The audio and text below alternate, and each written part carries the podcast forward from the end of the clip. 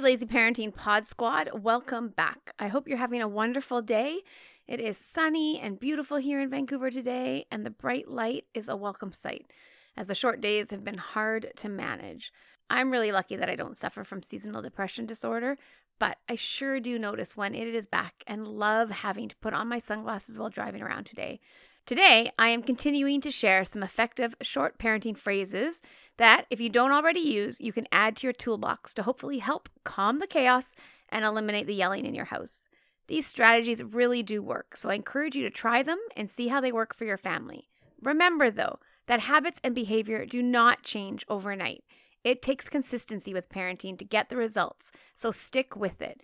Keep coming back here daily to listen in and get your daily dose of mentorship from me. So today's phrase is one that gets some people's backs up and can easily be thrown into that toxic positivity side of the world.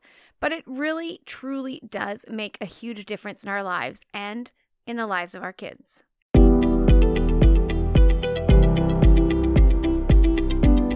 Hello, and welcome to the Lazy Parenting Podcast, hosted by me, Stephanie Kennedy, the self proclaimed OG lazy parent. Every week, we're going to dive deep into the concept and methodology of lazy parenting, and I'll share all of my tips and tricks and strategies to help support you in this crazy journey of parenting that we are all on. So, listen in, implement the strategies, and watch as your children become more independent, more capable, more self reliant in all of their things. You'll be amazed as you watch their confidence grow and they become happy, joyful, kind, empathetic young adults ready to head off on their own, living their true purpose. Sounds exciting, right? So let's go. Let's all become lazy parents.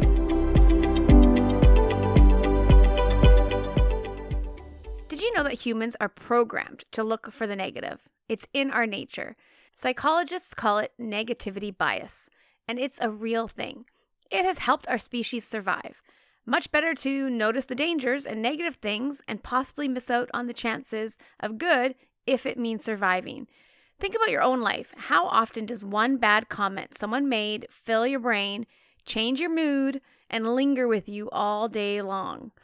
The same can't really be said for nice things that happen to us. We just tend to ruminate on the bad stuff.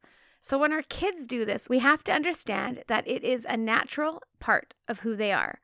It is how they learned not to touch the hot stove, or how to walk and not fall down, how to stay safe and survive.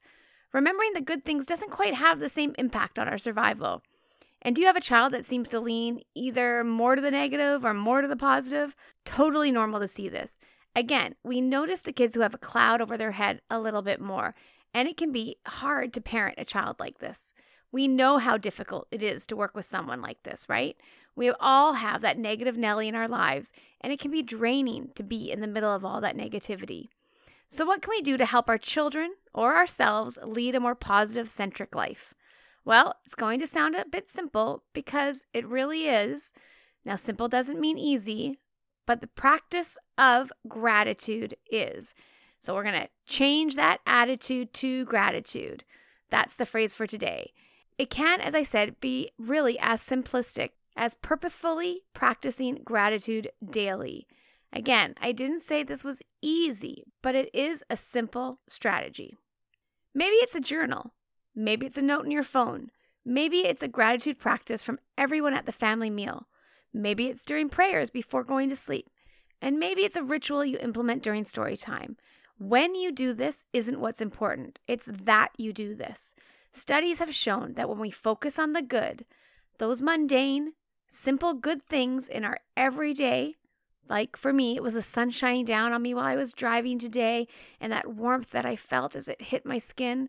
Or it might be the beautiful flowers that might be springing up in your garden, depending on where you live. Or maybe the beautiful snow that makes the world look so clean and crisp. Or the person who held the door open for you at the store. The compliment that someone delivered to you today. It's the small things that I want you to focus on and teach your children to focus on.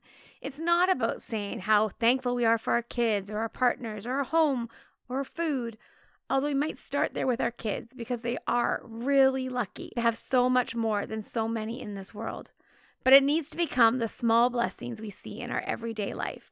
Using this phrase when our kids are showing signs of disregard for what they have or ungrateful for the things that we or someone else does for them this can be powerful. but the bigger conversation has to happen around why gratitude is important. The idea that we can't hold gratitude and positivity at the same time is dwelling on the bad thoughts. We only have so much space in our brains, and if we can fill it up with the good thoughts and understand and that the bad thoughts aren't helpful in all instances and might actually be harmful to us, then we can move towards having a happier home. Now, I'm not going to suggest that we don't let our children or ourselves sit in sadness or in our feelings ever.